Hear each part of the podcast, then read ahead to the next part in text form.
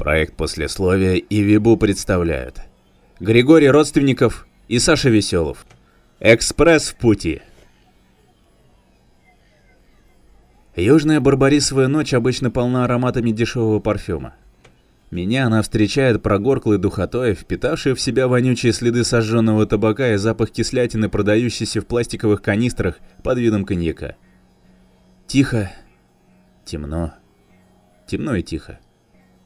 Я лежу на гостиничной кровати в костюме при галстуке, обутый в старые кожаные туфли. Дома такую роскошь мне бы не дозволили.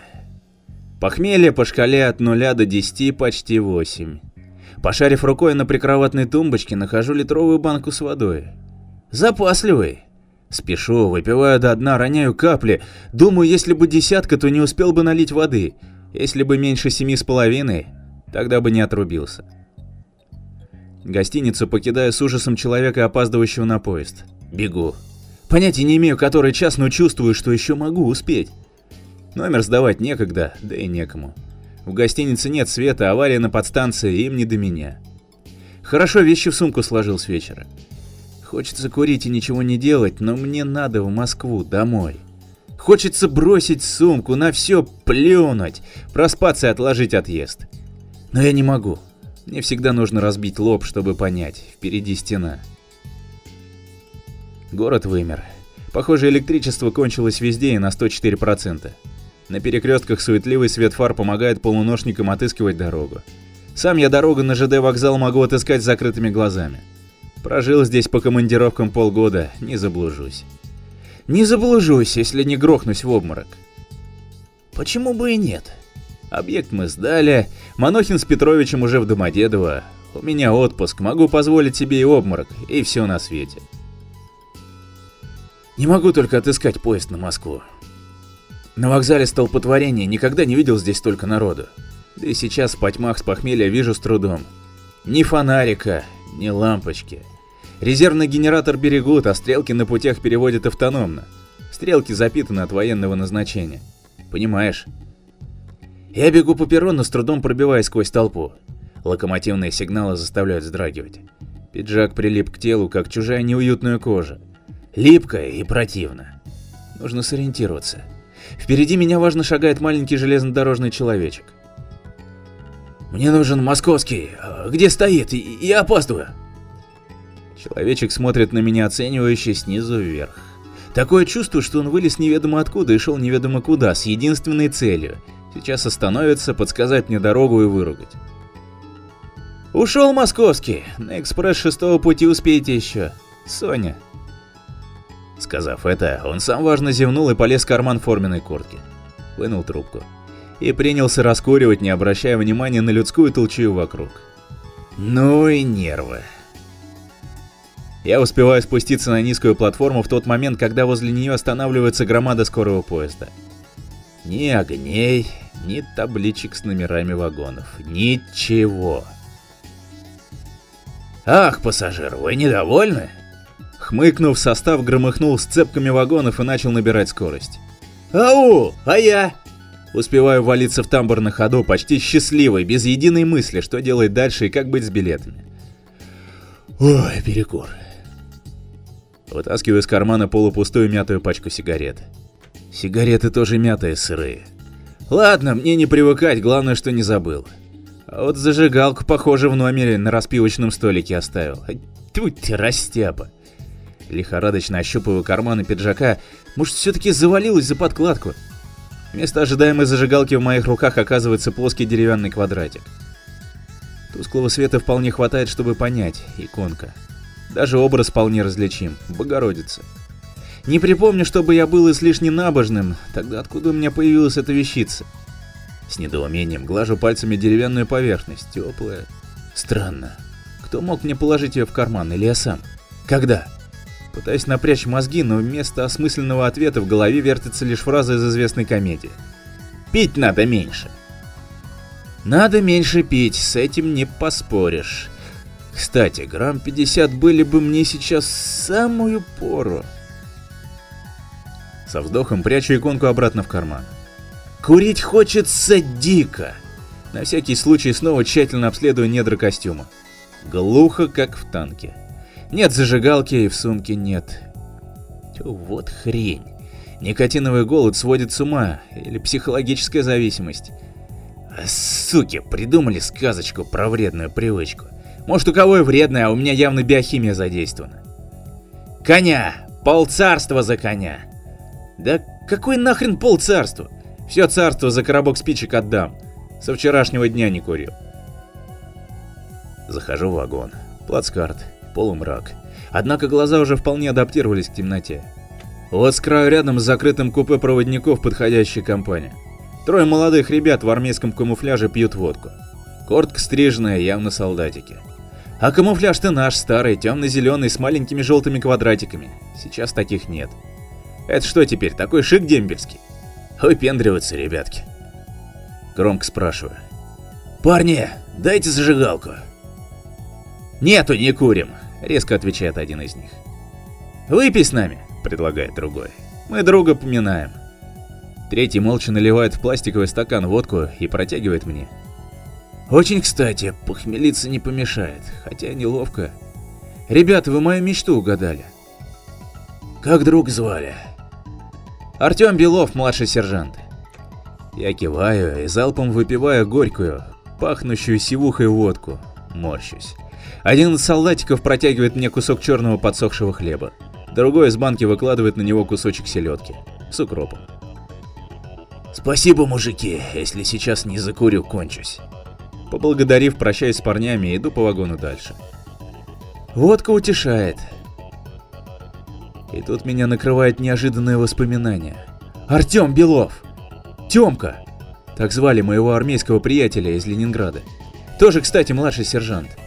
1984 под Кандагаром в карауле он зарядил себе в голову из калаша, получив накануне из дома весточку о легкомысленном поведении своей невесты.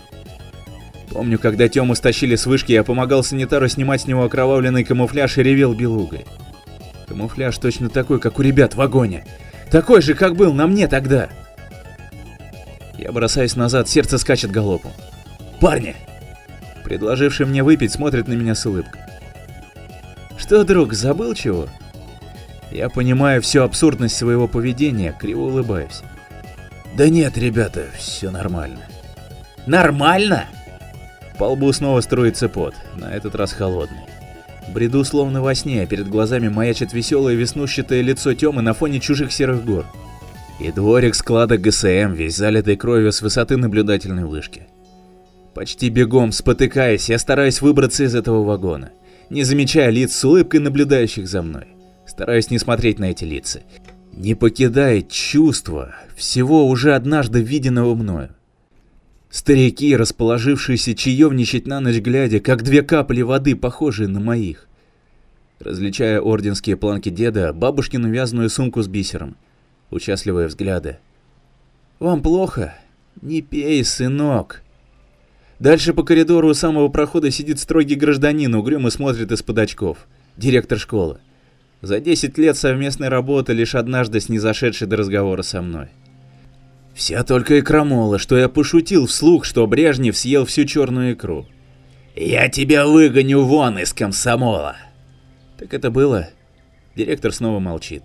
«Икры завались, и комсомола-то больше нет, дядя!»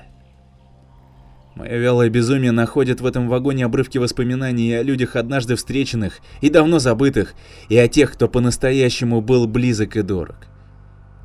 Это, кажется, дворник Валера, устроивший в подвале нашего дома музей сопротивления ельцинскому режиму, расположив в нем мусор, подобранный в Белом доме после штурма. Гильзы, зажигалки, чьи-то женские босоножки с бурым налетом на ремешках, черный мундир бойца РНЕ, упакованный в целлофан. Валера принимал на постой всех бомжей и полуношников, пока кто-то из них не тюкнул его молотком по голове. Вот здесь едут трое наших армуровщиков, пропавших в Норильске. Не вернулись деньгами из командировки ребята. А это наш управляющий, классный мужик, мой первый начальник. Владимир Иванович, нам давно сетевые насосы подключать надо, конец месяца. Наряды, процентовки не закроют. Саня, отстань. Тебя целый начальник управления просит. Выпей со мной, и все успеем. Успели за два дня до его последнего инфаркта. А вот моя первая жена делает вид, что не узнает и все время отворачивается к своему любовнику, вместе с которым они налетели на бетонную баррикаду на неосвещенном аварийном участке Рижского шоссе. Моя первая любовница, полунемка, полукалмычка из молодежной листинской газеты. Бесшабашная разбитная девица, стеснявшаяся по жизни только отцовской фамилии. Мурко показывает на свободное место рядом с собой. Ее звали Лола, а я снова бегу от нее прочь. И очень похоже, я уже знаю, что это за поезд. Влетаю в следующий тамбур. Эй, Яхан-ты вы, осторожнее. Я едва не сбил с ног пожилую цыганку. Она отскакивает от меня, как мячик для пинг-понга, и хмурит кустистые черные брови. Зачем спешишь? Зачем всегда спешишь? Я пытаюсь ее обойти, но цыганка цепко хватает меня за рукав. Дай погадаю, всю правду расскажу. Отстань. Я вяло отмахиваюсь. Ничего ты не знаешь. Эй, соколик, или мелкую монетку пожалел? Разве ты жадный? Достав бумажник, вытряхиваю из него все и протягиваю ей. Купюры немедленно исчезают где-то в складках многочисленных цветастых юбок, цыганка улыбается мне ртом полных золотых зубов. Я же тебя никогда не обманывала, помнишь, ты спрашивал меня, когда умрешь? А я ответила в 47. Вот и дура. Я неожиданно испытываю страшное раздражение. Дура и шарлатанка, мне 48. Два дня назад исполнилось. Цыганка хохочет и проскальзывает мимо меня в вагон туда, где едут солдатики. Моя жена и ее любовник. А я бреду дальше и размышляю. Да, мне уже 48. Именно на свой день рождения я и напился. За отъезд. За сдачу котельной. Потом Манохин уснул прямо в кабацком сортире. Петрович оказался покрепче. Мы с ним еще на другой день квасили. Потом я их сгрузил на Симферополь, а сам вернулся в гостиницу. Дальше не помню. А эту каргу, кажется, припоминаю. Во рту золотые зубы. Видел я ее точно раньше. Видел. Видел в поезде. Не в этом, в другом, когда кончилось детство, и мы поехали в Крым. Ей было лет 14, с ней было много братьев и сестричек, целый табор. Она устроилась с гитарой напротив меня, уперлась темной теплой пяткой в мою ногу. Поговорили с ней. Она мне погадала и спела. «Курды баоли от сансата?» Слова я запомнил не очень точно, расстроенный пропажей всех своих детских сбережений. А этот странный набор звуков речитативом потом бился у меня в башке две недели, пока я с совковой лопатой освобождал в порту дозатор из цемента. «Курды баоли о сансата?» Бессмысленный набор нелепых слов. Последний вагон, выхожу в тамбур. В руках измятая пачка с сигаретами. В маленьком окошечке, едва подсвеченной огнями, угадывается железная дорога. Поезд осторожно спускается с холма, рельсы забираются все выше к чуть заметной черте горизонта, за которой начинает проступать новый день. Мне немного неуютно, холодно, но совсем не страшно. «Закуривайте!» Неожиданно узнаю в стоящем спиной к боковой двери встреченного ночью на вокзале железнодорожника. В руках у него маленькая дымящаяся трубочка. Брови нахмуренные, глаза печальные, но очень живые. «А можно?» «Почему нет? Будьте как дома». «Спасибо». Я принимаю у него из рук коробок со спичками, на этикетке плакатик. «Ходить по путям опасно». Знаете, у меня такое чувство, что я ошибся поездом. Ну что вы, такими поездами не ошибаются. Да у меня билета нет. Это формальность, оформим, перекомпостируем. Из-за спины он достает планшетку, расстегивает и на полном серьезе собирается заполнить страничку в ревизорской книжке. Фамилия? Вы меня не понимаете, я передумал, я не хочу ехать. Это бывает, но есть правило. Фамилия? Дронов моя фамилия. К чертям собачьим, мне нужно сойти. Без выражений попрошу вас. Сойдете в пункте назначения, мы идем точно по расписанию, строго по графику, без запозданий. А если я стоп-кран сорву? Не посоветую, а впрочем, об этом раньше нужно было подумать. Огонь сигареты добежал до фильтра и ожег мне пальцы. Я ойкнул, бросил окурок в щель между тряским полом и дверью. «А вы вообще кто? Машинист, начальник поезда, проводник?» Не нервничайте, привыкайте, мне трудно объяснить вам все сразу, для этого есть компетентные органы. Разберетесь по прибытии. Где? Там, где серый пахнет, а в котлах почетные железнодорожники смолу кипятят? Вы веселый человек, вы быстро освоитесь. Но я не хочу, цыганка ошиблась. Мне 48. Не принципиально. Цыганки ошибаются, а мы нет.